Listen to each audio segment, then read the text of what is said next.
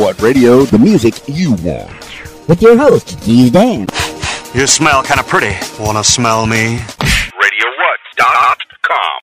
What's up, party people? It's Keys Dan with RadioWhat.com, DJLittleRock.com, coming to you live in a living color from the Radio What studios. And this is my podcast, What Makes You Famous? It's an extension of the RadioWhat.com internet radio station that I've been running for quite some time. And if you need DJ services, where do I always send you? DJLittleRock.com. One more time, DJLittleRock.com. Check availability and get a free praise quote, and maybe you can have me at your next event. You know I like to party with the people. The people need to be entertained. Are you not entertained? Let me entertain you. Speaking of entertainment, today on the program, I have the Caitlin Mae. Oh, you know that name. Oh, you've seen her online and through cruising through your social media. Well, if you've been following me around and if you've been in my Radio What listeners group, you've seen Caitlin Mae and hopefully you've heard Caitlin Mae. But uh, you're going to hear a little bit more about Caitlin Mae, that fiery redhead out of the UK in the next few minutes. So stick around. This week's shows, let's see, I have the one public show, my usual Friday night gig at the Rab in Conway, Arkansas, the video dance party karaoke jam. Yes, I said karaoke. You're the stars of the show. they got a full bar. The kitchen's open, pool tables. They got a pool tournament on Friday nights. So if you want to try your hand at playing pool, I encourage you to check out the Rab in Conway, Arkansas. That's from 8 p.m. until 1230 in the AM. You're the stars of the show. A little concert starring each and every one of you. Yeah, my one public gig this week, Friday night. You're invited. Come on. It's the Rab. Friday night, five from 8:30 uh, from 8 until 12:30 in the AM. And then on Saturday, ooh, I have a wedding on Saturday. I'm so excited down in Benton, Arkansas. But unless you're invited, you cannot come. Why am I saying it? Because it's wedding season and I get to be a part of another wedding. So beautiful. It's um, you know, they they get to plan with me. They they tell me what kind of music they want to hear, how they want the night to go, and it's my job to help to achieve that goal, to to make sure that they get the best night possible. And I'm so happy. I, I'm, I'm privileged and I'm honored that they've uh, instilled in me that confidence uh, to let me be a part of the day because there's no second chance. There's only one show and that's your one one wedding day. One wedding day. You hear me out there? One. I know sometimes things don't work out, but hopefully one wedding day, and I'll be your wedding DJ. I'm so excited. All right, that's enough intro. Let's get into it with uh, Caitlin Mae. Oh, I'm so stoked. I got her on Skype. So if you're listening to the audio version of this, I encourage you to check out the video version on my YouTube page, youtube.com forward slash user forward slash keys Dan. Skyping Caitlin Mae now.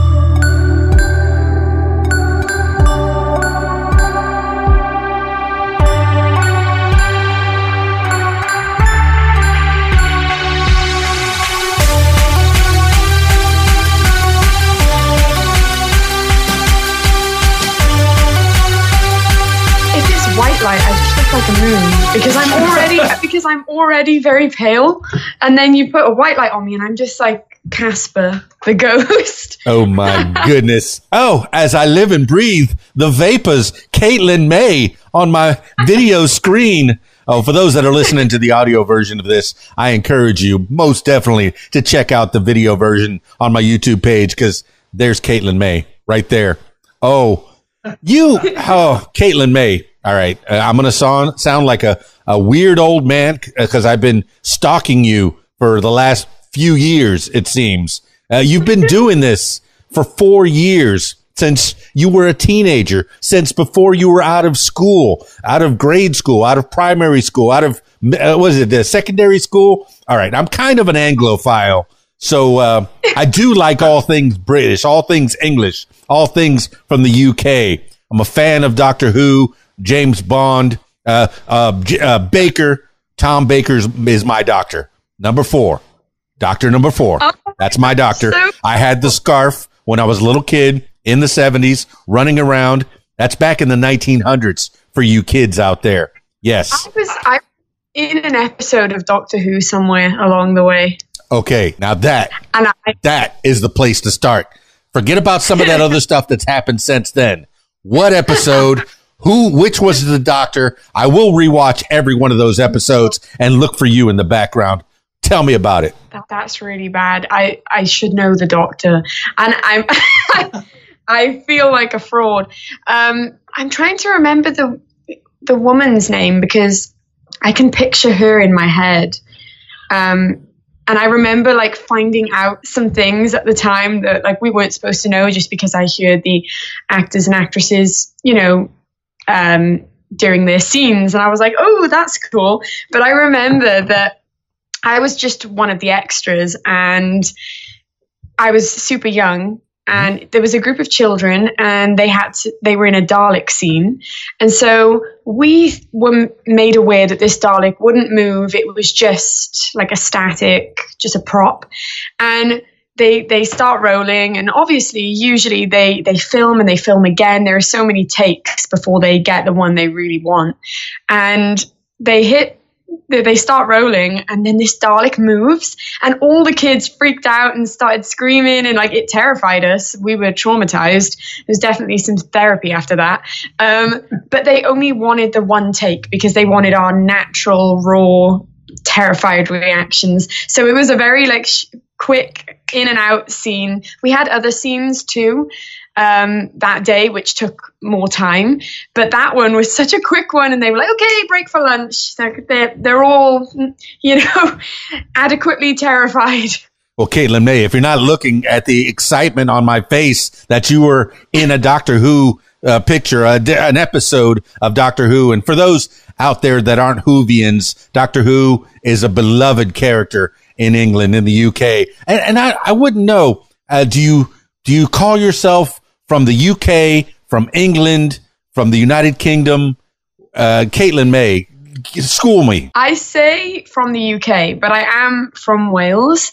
Most of my musical appearances where I was playing um, shows myself, so I was I was mostly in England when I was playing my shows. But then growing up, I started off in the musical theatre world, and that was a different thing altogether. I did used to go to London for a lot of auditions, but a lot of my shows would actually be in Wales because there, there was definitely more of a scene for musical theatre kids than there were for country kids. In fact, it took me up until I want to say 18 years old, which I think was around lockdown and COVID, for me to find a country music community in the UK. Before that, I, there really was nothing out there, or at least nothing that I knew existed. And then the lockdown happened, everything moved online, and suddenly I realized there were people in the UK just like me pursuing a music career in the country genre. So I was like, wow, this existed all along. It was just very much underground. Well, Caitlin Mae, you say 18. That's like yesterday, really. But, uh, you know, you're from Wales. That is a very different place from England. And I know England and Wales have had their conflicts, their, uh, their troubles over the years. Do you, do you know any of that history? And is any of that history still affecting the people of Wales? I, I, and can anybody still speak Welsh in Wales? They can. Um, not so much in South Wales, which is where I'm from. I mean, there are some people. Um, and then I think it's North Wales that a lot of people speak Welsh, and they, they do not take kindly to the fact that we cannot speak Welsh in South Wales.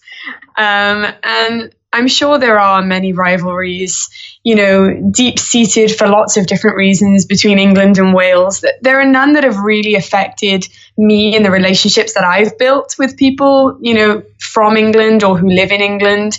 But it's I've I've heard some stories and honestly I wish I could recount them better. But the crazy thing is that when you're in high school and you're learning history and you're in history lessons, they very rarely talk about the history of where we're from. It's always where, you know, it's somewhere else in the world. Uh, and then somewhere else in the world, they're learning about our history, which is crazy. Well, you know what's troublesome about that, and I I don't know if that is completely right. I think that a lot of the history is getting erased. Uh, it's getting Yeah. washed over. Uh, well, Yeah. I'll I'll, I'll uh, fast forward for a second, and then I want to go back. I, I know that you've made the trip over to Nashville, to the South, the deep South, and that history is uh, is being erased as we speak. There's statues and and uh, and parchments being burned and torn down. So there's a, a lot of turmoil there. But let me back up to Wales. I'm kind of interested in Wales. Only thing I know about Wales is Catherine Zeta Jones and Tom Jones. Those are my two Welsh uh, tent poles. Yeah, I know that, that people always say that beautiful voices come from Wales and, and that Welsh is the um, language of song. So that's beautiful. And it does always sound very much like a song when people are speaking the Welsh language. I wish I could speak a little more um, just to show you. But it is a beautiful language. And um, yeah, yeah, I think we, I am proud of our history. And I wish that there was a little more I could share that I think would be accurate. Um, but I do love hearing it. And I think I've been very lucky because I've done a lot of traveling. So I've been able to be immersed in different cultures. And that's where my love of country music came from was traveling back and forth between the UK and the US and knowing from a very young age that I wanted to make the USA my home someday. And I I actually wanted that day to be very much then in the moment. I was two years old my first time in the States, and I, I was like, I don't want to leave. Why are we leaving? So, so do you have But that me- that do you have that one phrase in Welsh that you can say? I always say one of the first things um, that pops into my head is Shwmae because that just means hi. It's just like a a, a greeting, just Well, like a very laid back. Oh hey, how are you doing? I guess it has a couple different meanings, but it's it's just a yeah, a, a, just a quick greeting. Well, I was born and There are- raised in, in Miami in the Florida Keys. It's a very tourist uh, type of town, kind of like Nashville. You know, a lot of tourists go through. So in the hospitality of it all, you have to learn how to say hello and goodbye in about 20 different languages. So good to know, Shwmae. Hey, I could say hello. But are you, uh, are, are, are you currently in Nashville, but somewhere on a, on a motorcycle, uh, racetrack? Cause I heard something outside rumbling. Yeah, so uh, we are right right onto the street. So every car that goes by just likes to say hello. It likes to say Shwmae. And, but I am in Nashville right now, though. Fantastic. Shwmae. That's a song right there. That's the beginning of a song. Espe- uh, written and produced, well, written by you. But, uh, you know, I want to, I want to thank the people of, uh, of the Dream, Dream Music Group for putting this together.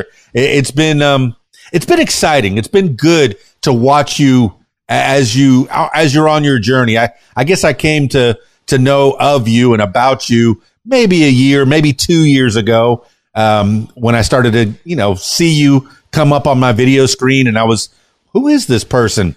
Uh, and you know, as I as I've I've learned more about you, man, you are a star on the rise. Uh, and I'm going to say a, another uh, another cliche. You're like a, a rocket ship that's on the pad, and they're doing the countdown, and you're ready to get s- soaring into the stratosphere. You're, you know, five, four, three, two.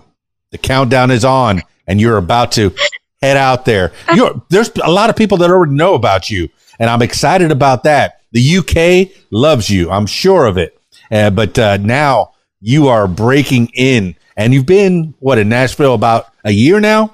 No, so I've actually been doing a lot of traveling back and forth between the UK and you and the US, primarily Nashville, since May of 2022, which was kind of when the world for us in the UK opened up a little bit more, um, especially travel wise, because there was a quite a long period there where only diplomats could travel to uh, to the states and i was not one of those. So unfortunately i couldn't travel. But um, as soon as i could i headed to nashville. It was the first place and it was very very quickly after we knew we could fly again and i fell in love with nashville just the way that i knew i would i already knew i loved it and uh, I loved it even more than I thought possible. I didn't want to leave, but of course I had to go back, and, you know, get a lot of things in order. Um, and I got to Nashville end of July, beginning of August, and I had some things that were in the works and lots of new music that was going to be coming out. And then back a good few a good few weeks ago now, time is just going crazy. Um, I went to Italy to play a festival, which I absolutely loved being a part of. And then I flew back to Nashville after that. That's the Na- Nashville meets Montesi. Is that it? Is that how you pronounce Yeah. it? Oh, fantastic! Yeah, it is. Well, it was- it, you are well traveled, more, much more well traveled than I am. I guess um, uh, I'm I'm more of the uh, of the Elvis type of traveling. He never went out of the United States and Canada, as famous as he was, and I'm I'm very partial to Memphis as well, and the uh, the glory of Elvis. I have a key to the Heartbreak Hotel that I stayed at right across from Graceland. I know that's a few hours away from you. My mother is now living. She moved away from the Florida Keys, and she's living just a little bit south of Nashville. The only time I've ever been through Nashville is on 55. I've never taken the, uh, or 40, I guess, uh, 40 going through Nashville. I've never taken the time to stop and visit. I've heard so many good things about Nashville and I'm glad you're there. But tell me about two years old, a two year old Caitlin Mae. How did you get to the States? Who brung you? So my mum and dad bought a holiday home, a villa in Florida when I was two. And we would fre- frequent there, especially for Christmas. It was our family tradition to spend Christmas there. And that was when I was first exposed to the States. And I loved everything about it. I know that we did a lot of things like going to the parks and some of the tourist things, but we quickly just almost became like locals because we made so many friends, especially in the gated community we were in. And we loved our neighbors so much.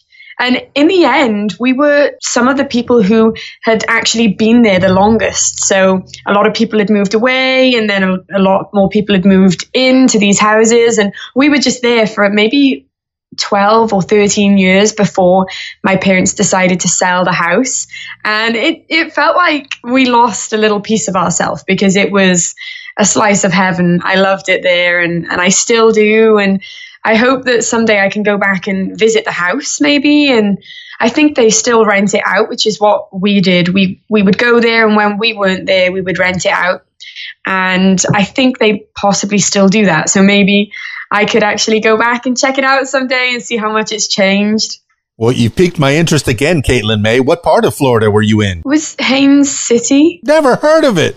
I've, I've lived in Florida my whole life until I was uh, in my uh, 40s. And I don't know Haines City. How about It's- that? I think it's like a 40 minute drive to like Universal and or or Disney or one of the two. Um, so it's it's pretty close, but still far enough away to kind of immerse yourself in other things and other parts of Florida.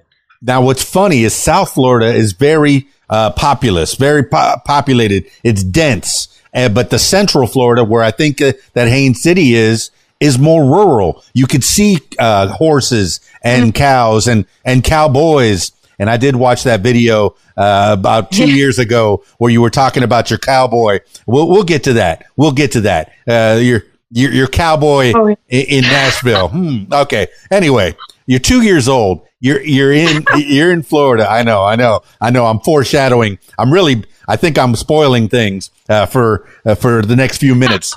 But um, fl- your parents sold that. You went back to the UK, but you had a longing still. Even at two years old, you still had uh, an idea that you wanted to get back to the to the colonies, if you will, uh, get a, get back across the Yeah. pond. Uh, wait, do you do you, do the English still call us Yanks and colonies? I, I really don't know.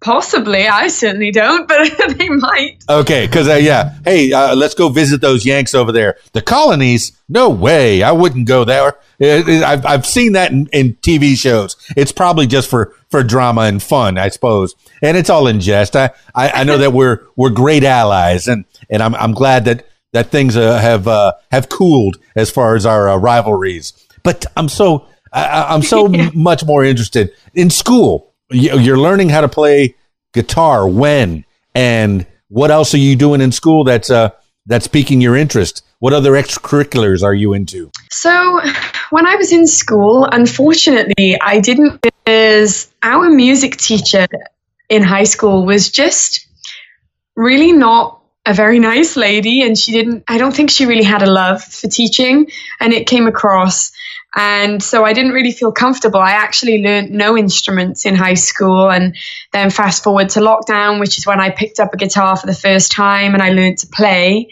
Um, but I did I did do some extracurricular activities in high school. I would do sports, but then I was also a little accident prone, so I would break bones relatively frequently and then have to sit out of sports. And um, high school was definitely not my my best time because I I was bullied in high school, and that was mostly because I did music. And even then, it was a full time career for me. When I wasn't in school, I was doing music.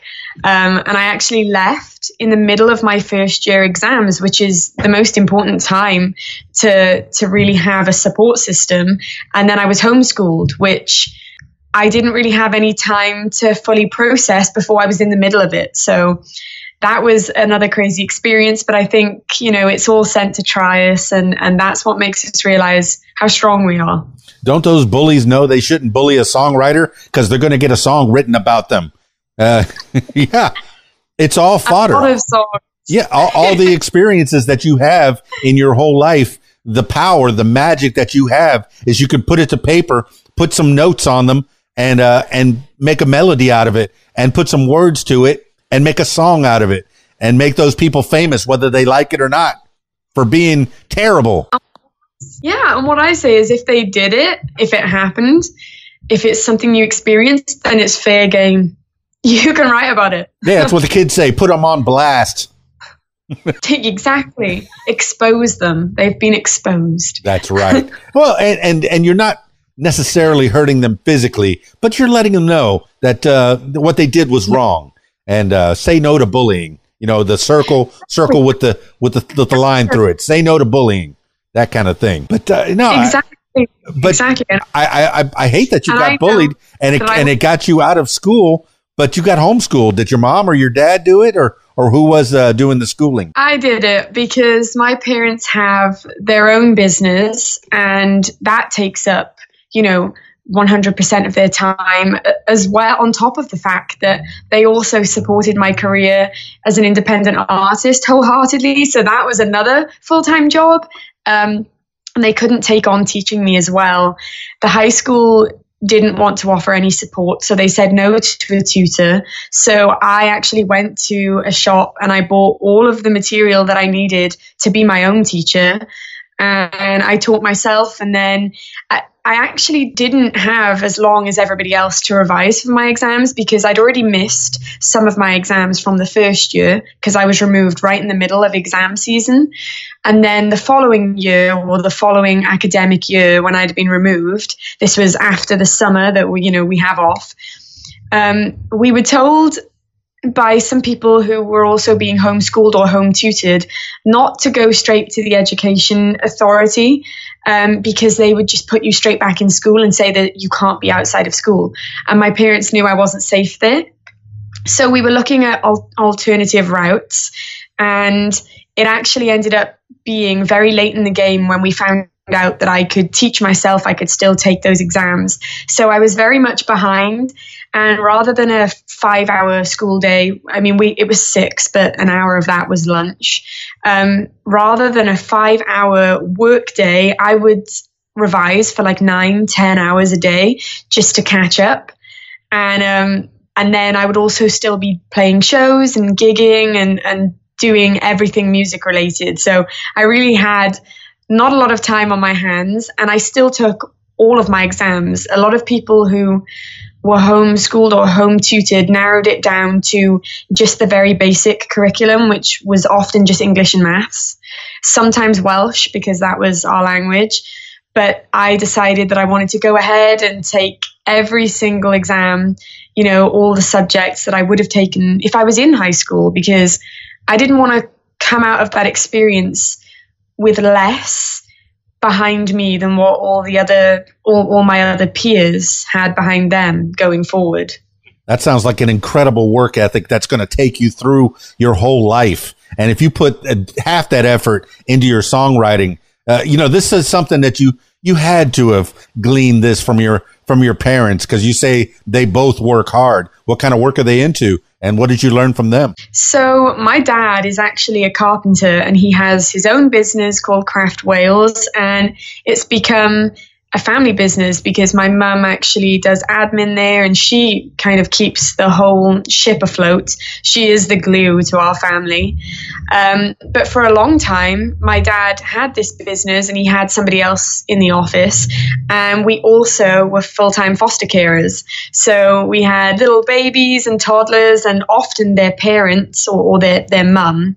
So we did mum and baby placements where my mum's primary job would be to try and teach them what it was to be a good parent.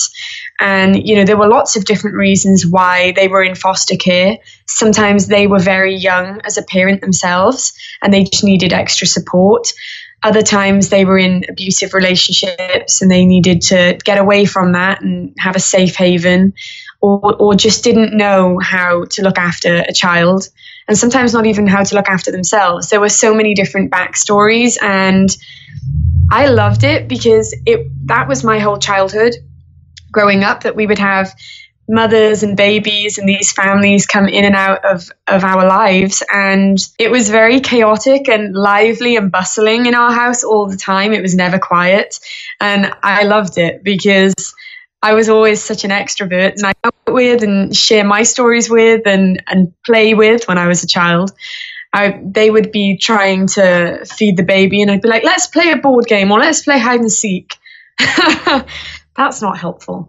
But um, I, I loved it. I also loved being able to take care of the babies too. And I think it, it just gives you so much life experience before you've even hit adulthood. And I think my parents are to thank for everything that I've learned.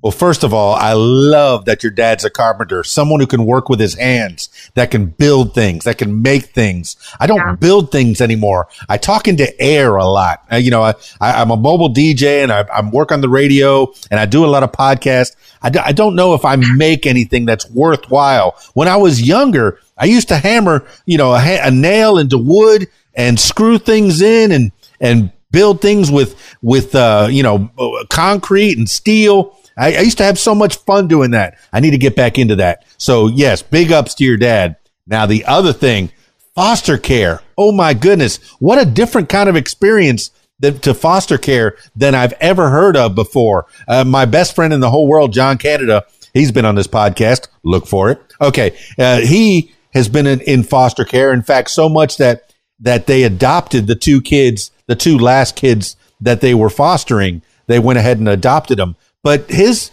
experience with foster care and probably the, the few others that I've heard of have primarily been the babies, the children only. But you say your mom was teaching, helping to teach the parents how to be parents.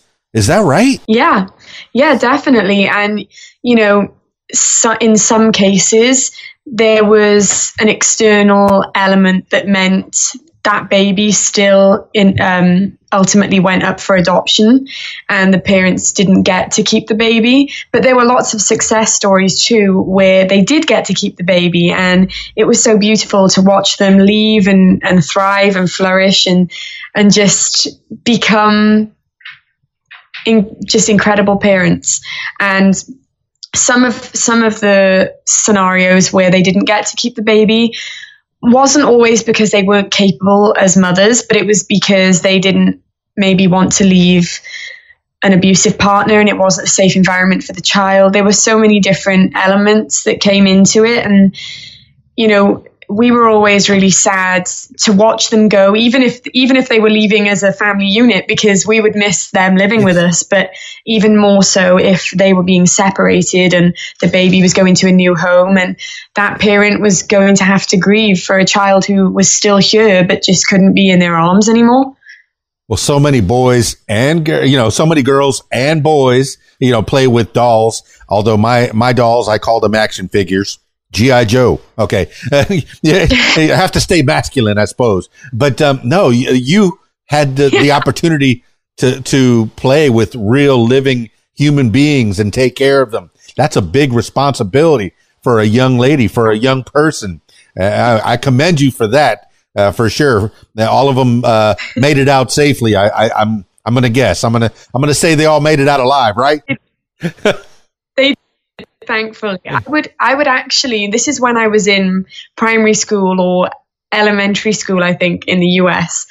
I would actually get my mum to wake me up so that I could do the nightly feeds with the babies. So then I'd have the baby in my arms and I'd be feeding the, the baby because sometimes you would give respite to the parent so they would get to have a full night's sleep and you would wake up with the baby and do the feeds and rock them back to sleep. And, you know, I, I loved doing that and I really felt like a part of something bigger than me. And I think sometimes as a child, you don't always get the opportunity to exercise responsibility until suddenly you're an adult and people say, okay, now you need to, to be an adult. How? Uh, yesterday I was still a child and today I'm an adult. But luckily, I, I had that. I was exposed to that from a very young age, and my parents never expected me to take on the, that role or to take on those tasks, but I really wanted to. Yeah, often people get thrust into situations and you either sink or swim, metaphorically speaking, of course, unless you get thrown into the ocean, then it's sink or swim. I understand. So, uh, but you, you kind of, uh, let it out. You, you went to school in the States as well. So was this, were you living back and forth or, or was your, your schooling was all in England? My schooling was all in, in the UK. Yeah. I never went to school in the States, although I really wish that I did because I think the support for the arts is just widely known as as a lot just a lot more encouraged than it is in the UK or at least in in the schools that I went to it it was maybe maybe more sciences and mathematics and becoming a teacher or becoming something they considered more practical and me wanting to be a singer songwriter and an artist and go on tour and share my music with the world was quite a strange occupation to pretty much anybody I came in contact with. Well, I guess primarily there's two ways to parent. You can either be a gardener or a, or a carpenter, and the the carpenter yeah. will hammer the child into into a, a position. Uh, you're going to be a teacher. You're going to be a doctor. You're going to be a psychiatrist. You're going to be whatever path they want you to be. You're going to be carpentered into that. Or you could be a gardener and give people all the tools. Okay, uh, you you're interested in dancing? Fine, learn how to dance. Singing? Fine. You, uh, basket weaving? Fine. You know you can try all these different things and uh, and then you'll have all the tools in your tool belt. Once again, metaphorically speaking, uh, to to to go on into the world. Uh, do you feel that your parents were were carpenters, putting you on a on a path, or were they gardeners, giving you different interests? I think they were gardeners, and I've never heard it put that way before. But that's so beautiful and I'm lucky that they were gardeners because there were definitely a lot of other elements that came into it where if that was the only if that was the only support and advice that I was being given, I might have gone down a very different path. But my parents always wanted me and my siblings to just follow our hearts and not listen to ev- to all the noise. There's a lot of noise and everybody thinks that they deserve to have a say or a finger in your pie, you know? So it's just that this is my pie. And if I want it to be a cherry pie or if I want it to be, it'll be whatever pie I want it to be. And that was my parents. That was what they encouraged. And when I said music is my path and this is what I want to do for the rest of my life, they said, then let's do it. We're going to be here behind you every step of the way to support you, encourage you, and pick you up when you fall down and, you know, celebrate all the successes along the way. So they really were the perfect parents and still are to this day. Well, it still sounds like mom and dad still know best. And you probably glean, t- uh, still ask them for advice from time to time.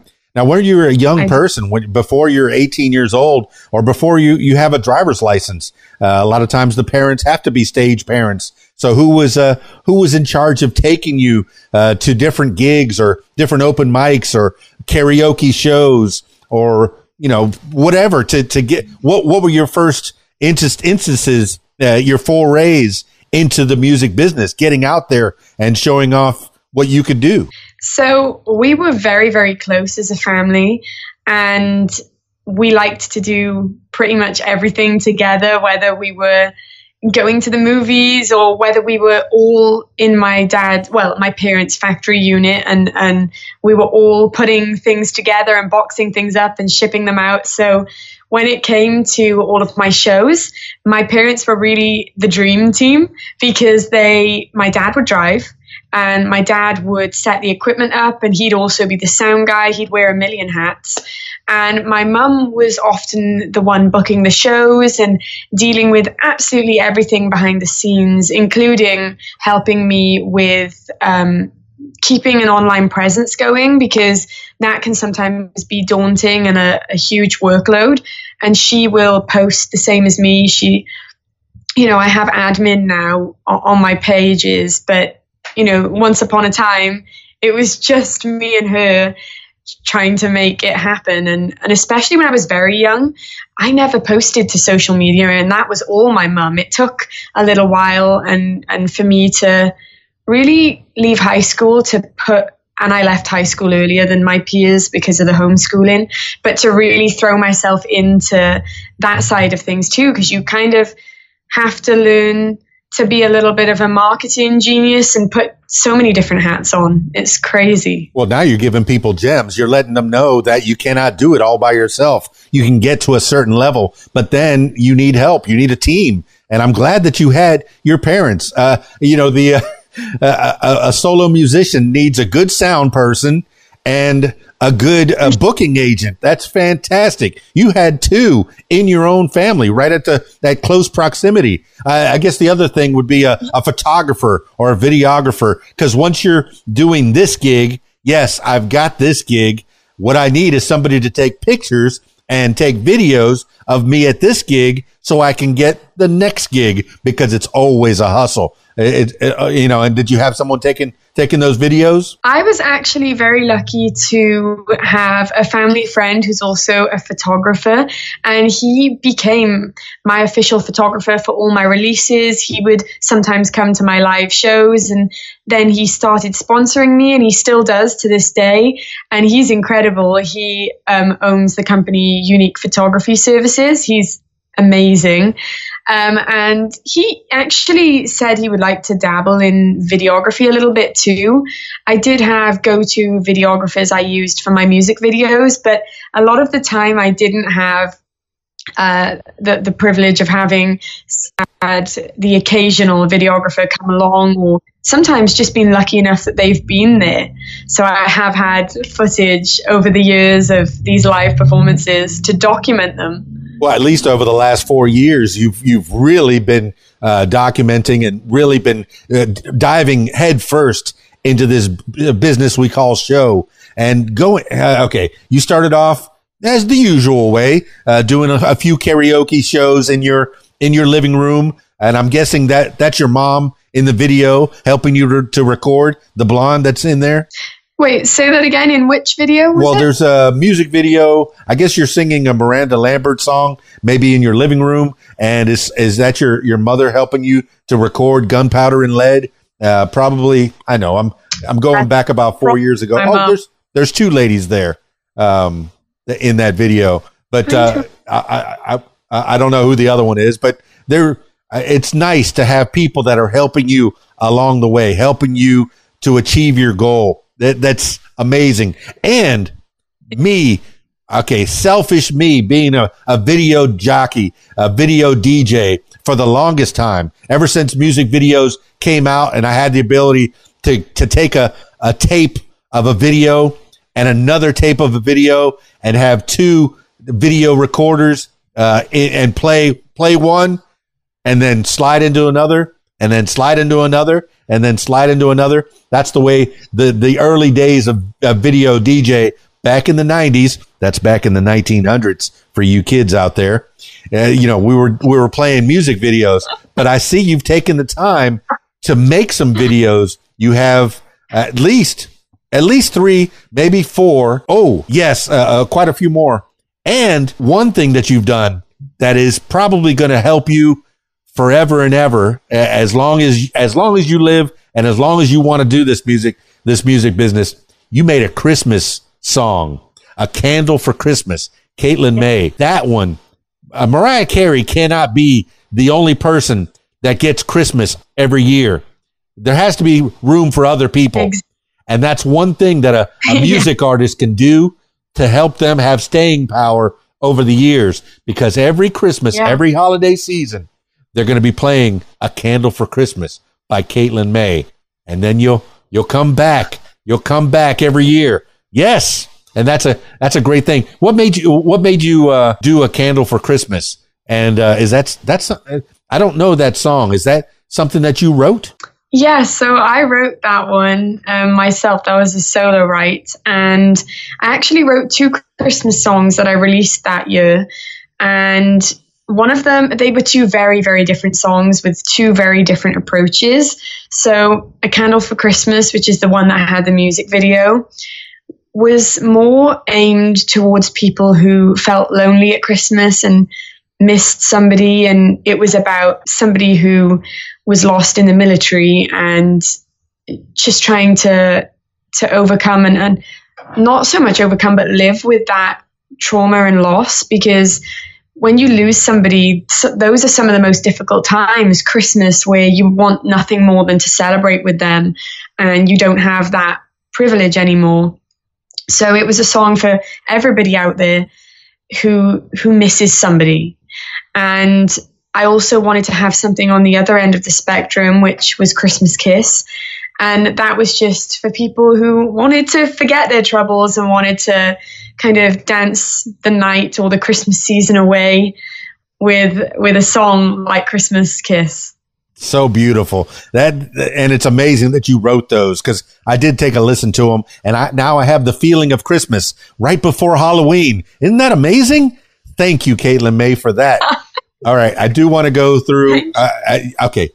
You did have a video good guy good guy facade it's pr- it's the last video that you have on there. It's 11 months ago and it's you telling a story about uh about dating. You want to relay that one? I can definitely relay that one. uh, sometimes I, I go plan to, but I I still say really to this day that I've never dated or at least never dated on purpose because back a year ago now or almost a year ago it was October of last year I was in Nashville and I met a cowboy who referred to himself as a good looking cowboy which is, you know, mistake number one. Um, and we met up, which I thought was as friends, and it wasn't. And I, I get there, and turns out that it's a date. And 20 minutes into this date that I didn't even know I was going on, he proposed to me, and you know things become a little awkward at that point. And so I, I had to say no, which he wasn't angry about, but just looked a little crestfallen over. And, you know, we had to swiftly move on from that conversation. And then we ended up getting an Uber back to his car because Nashville and parking. So it was going to be a very long walk. And we're in the Uber, and then he asks me to be his girlfriend in front of the Uber driver, who then starts to put a little pressure on me. And I'm thinking, I don't even know where we're going. We could be going somewhere very secluded where it's just him and I. And I've already said no to his marriage proposal. If I say no to this, is, does this guy have anger issues? I don't know. I don't know him. So I thought I'll say yes. I go back to the UK in a week and I'll break up with him and it'll be okay. And that is what I did. So I said yes, he was okay. And later on, he dropped me back to my hotel. And I said to my parents, I, I have a boyfriend by accident somehow, and I'm going to break up with him in a week. But I just needed to say that out loud because it sounds crazy. And it was crazy to them too, because I'd always said, I don't really want to date until I'm 30. And I still feel the same.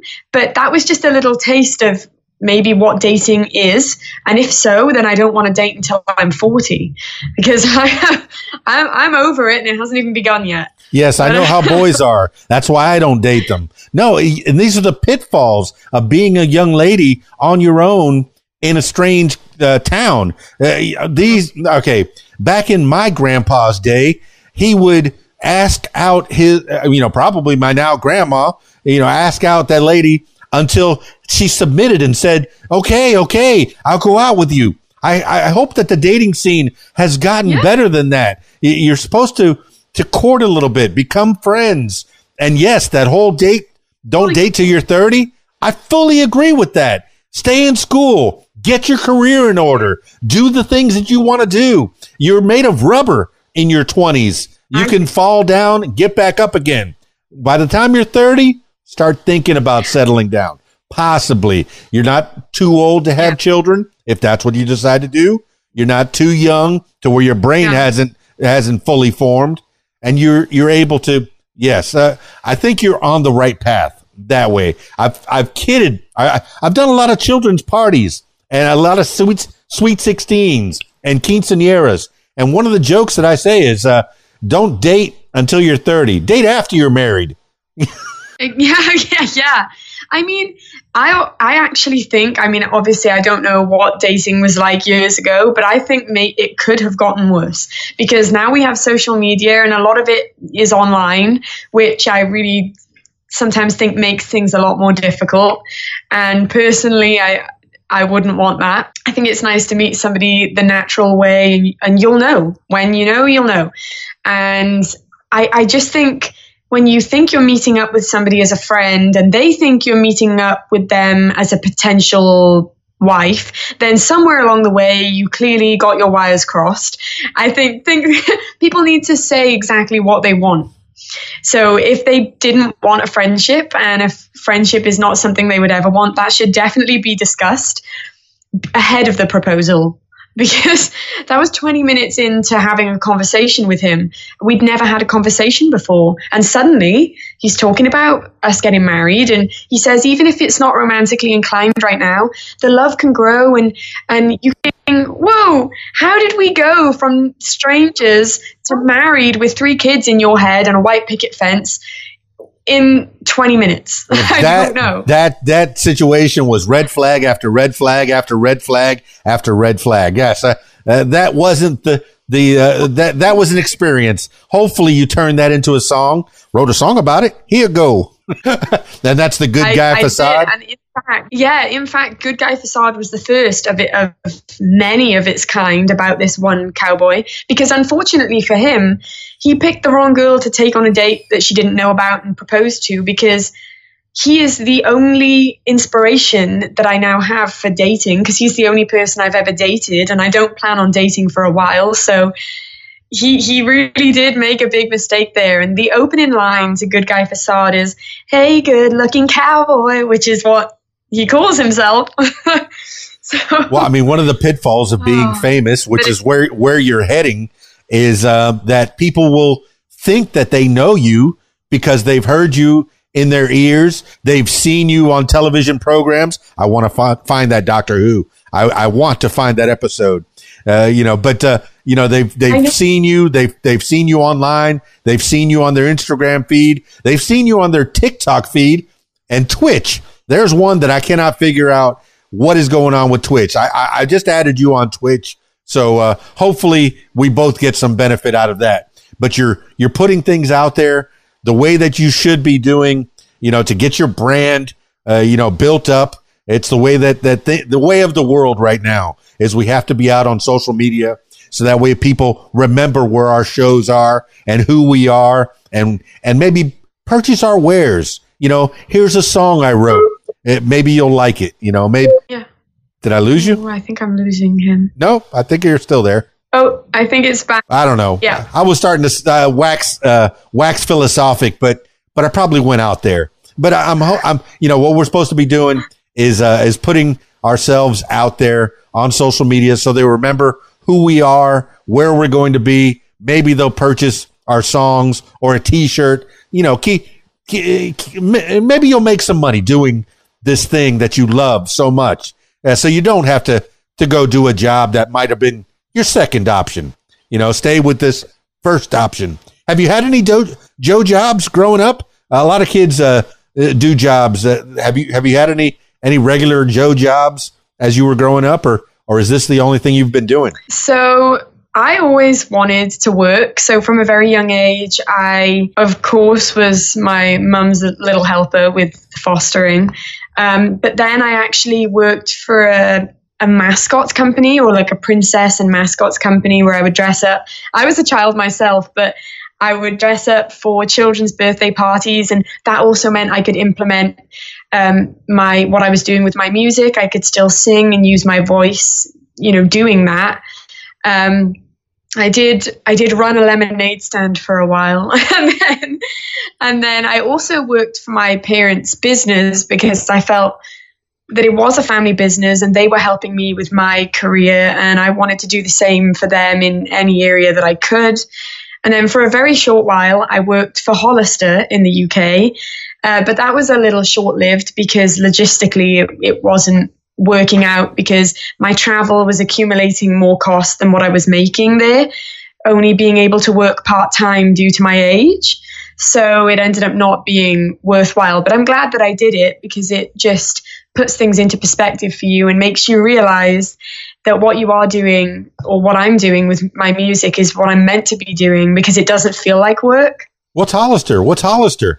Hollister is like a popular clothing brand. It's like a trendy, very on trend clothing store. So, you know, I did used to buy clothes there until I realized I was just doing it because it's what was cool.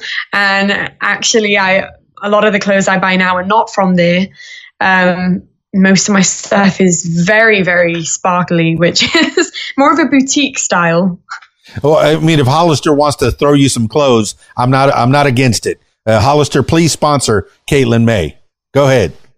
She'll be your spokesperson. That no, would be amazing. And and, and the the character work that is fantastic. I I go to a lot of comic cons where I get to DJ, uh, uh, you know, provide the sound, the music, and I see a lot of the characters that come to the comic cons, and a lot of them do those character plays. Now, here's something. Did you? Did you do officially licensed characters or did you do Ice Princess? I actually think they named them the name of the princess. So I assume they, they were official characters and they had licensing for that. Um, I hope so. yeah, you can go either way. I, I know that uh, that some of the bigger companies that own those uh, properties uh, have have sued the smallest company, you know, the smallest mom and pop that was trying to go out and just make a couple dollars, maybe, you know, feed themselves that week. Yeah. All right. Now, I do want to get to this one big thing that happened back, uh, well, a couple, uh, a couple, three years ago, where you were 17 years old and you got to sing on stage with, with another talent that was maybe at a different level than you were. How did that come to be? Tell the people who that was. So I this so this was Carrie Underwood and I was actually I'd never been to a concert before. My parents bought tickets for this concert as a birthday surprise. And then they realized that you could audition to perform with her and they said, "Well, we can't keep that a secret. She'll kill us if she goes to this concert and then she sees somebody else duetting with Carrie on stage, and she didn't even get the chance to." To audition for the opportunity. So they told me a partial um, story behind th- that I was going to this concert. There were still some surprises left in store, luckily, but um, I auditioned and I got it, which blew me away. And we only found out a couple days before the show. And then I performed with her on stage. No prior um, rehearsal. We just got up there and, and, did it. And I had the time of my life. It was my biggest audience to date. And I loved it. I just knew that I wanted to perform in front of crowds that big and bigger and, and just grow as an artist. And that this was the life meant for me. Now, this is something that you so auditioned down for. to.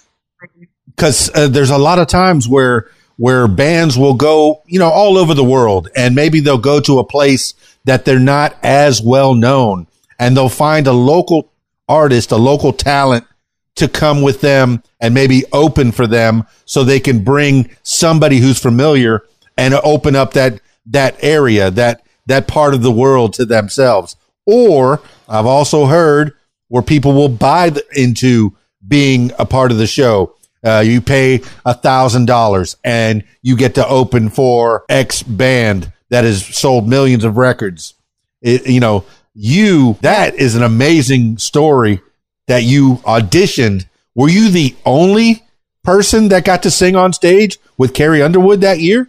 That show? Uh, that that night, yeah, that um, venue and that on the tour, I was the one who sang with her. She did have somebody opening up for her that night, actually, but they didn't do a duet. And it was just a phenomenal experience that I'll always think back to and hold in my heart because I just loved every minute of it. Well, I guess if Carrie Underwood is looking to to make fans one at a time, there, I guess there's there's more, uh, you know, more efficient ways to do it. But I think they've made you a, she's made you a lifelong fan for sure.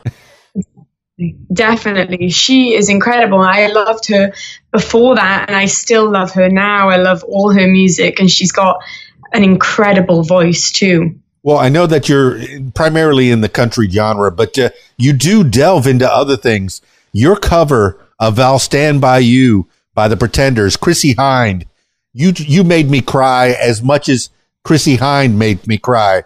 That was a fantastic effort Thank Who gave you this musical education where you go back to when I was a schoolboy, when I was on the bus listening to music on my on my big old uh, uh, jumbo radio set?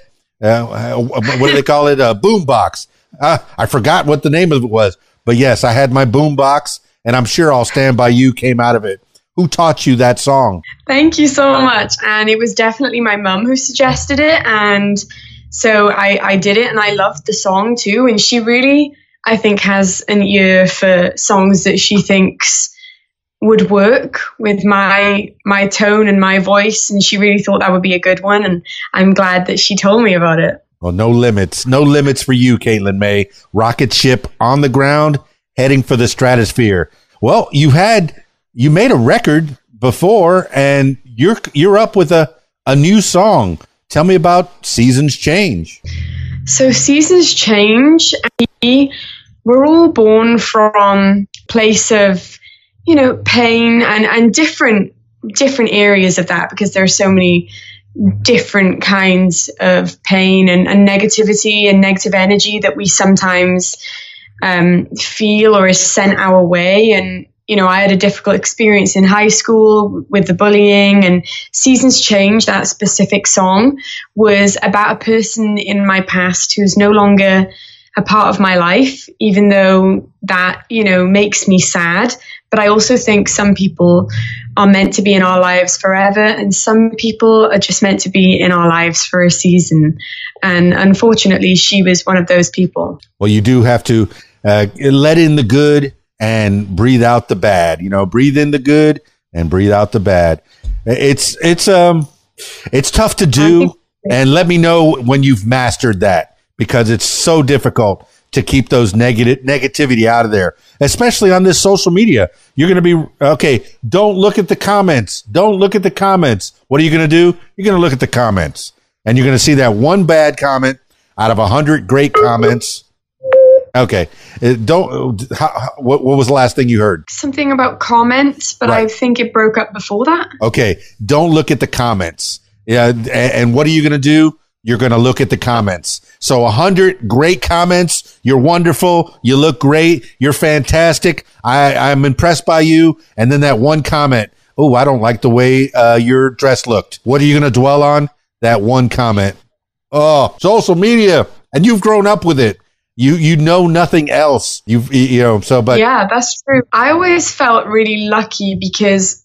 And this sounds strange to say this, but my debut EP perspective was all about my relationship with my older sister. And that was a very turbulent one and a very difficult one. And I always felt that she trained me for the bullying that then followed in high school because I never really felt like they could hurt me the way she did because she knew me on a much more personal level and she'd been there from day one up until you know that that time in my life where I was in high school experiencing that and you know people would say mean things but often those things are surface level because they don't know enough about you or want to take the time to get to know you to be able to say things that cut as deep as somebody who, you know, plays a sister role, which is what she was. And I guess she didn't really play a typical sister role because she she wasn't the sister that I expected um, and that I really longed for, but she was still a sister nonetheless. And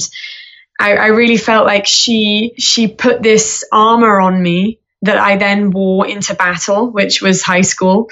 Um, and I feel that I came out relatively unscathed just because she taught me what it was like to to go through hard things and to be treated really badly. Uh, so high school kind of felt like water off a duck's back a little bit, even though it was difficult.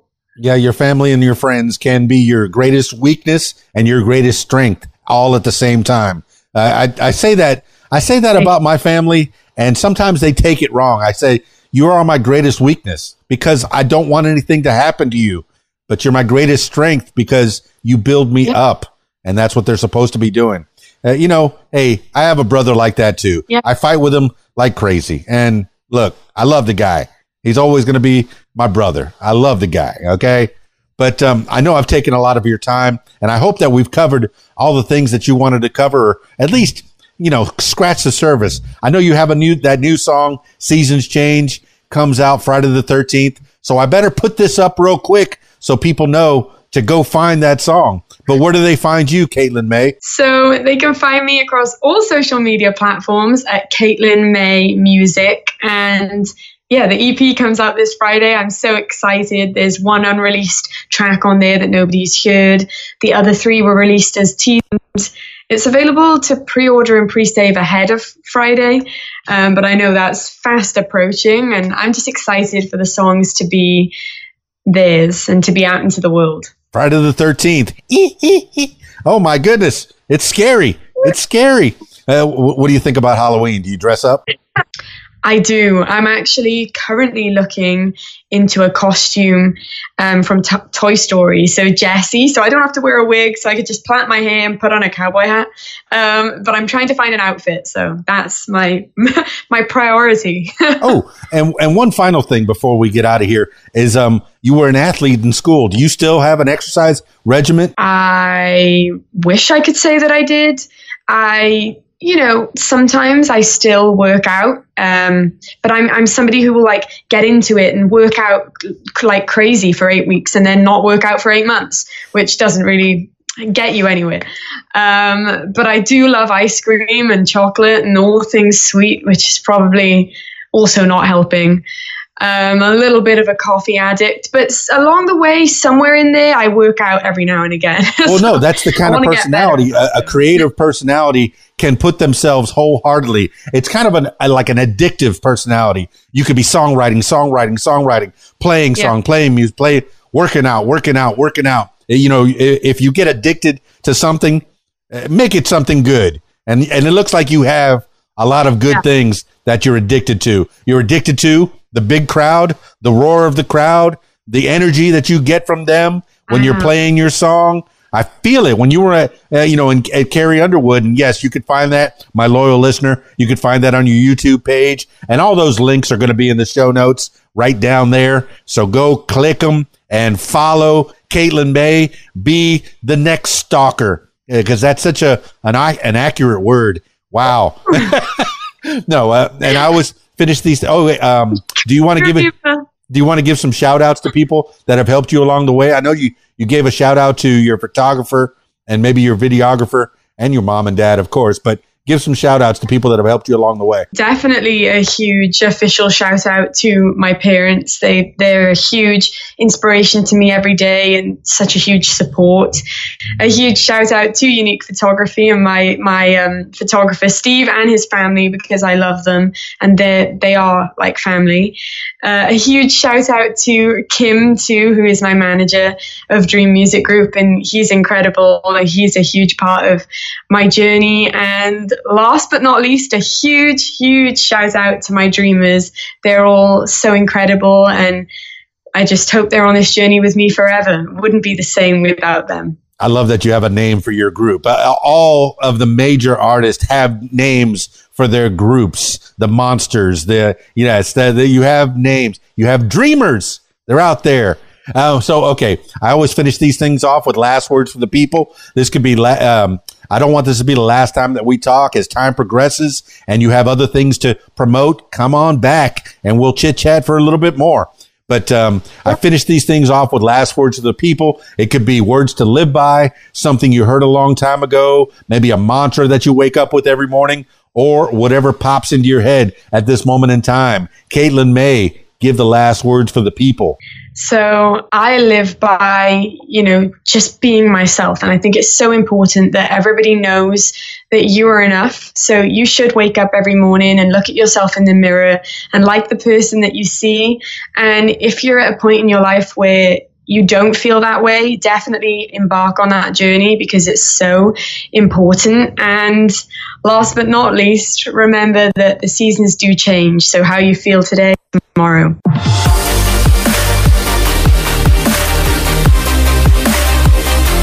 Oh my goodness, oh my goodness, oh my goodness. I knew it was going to be good. I didn't know it was going to be that good. My loyal listener, you have heard Caitlin Mae. She is a star on the rise. Already a star, really, but just rising higher and higher and higher. I see great things. Caitlin Mae, I mean, you're going to be, you're starting off in that country, but I, I know that you can do pretty much anything you want. Pretty much anything you want. And when you go to a Caitlin Mae show, you're going to get a good show. You, know, I've seen a lot of the videos on your YouTube page. Uh, they're videos of you at various functions with uh, Caitlin Mae and the band. So I'm sure you'll find a, a good group of people to back you up in Nashville, Music City, if you will. And um, there'll be more and more shows, and not just in Nashville, but beyond, all over this great planet of ours. I expect to see Caitlin Mae and everybody knowing the name Caitlin Mae. Super. Thank you so much, Caitlin, for being on the on the What Makes You Famous program. I appreciate that so much. Uh, I'm humbled to let uh, that you chose to talk to me today. That's it for this edition of What Makes You Famous. Now, if you, yes, you, my loyal listener, if you'd like to tell your story, I encourage you to give me a call 501 470 6386 or email keysdan at AOL.com. That's it for me. It's keysdan, radiowhat.com, djlittlerock.com.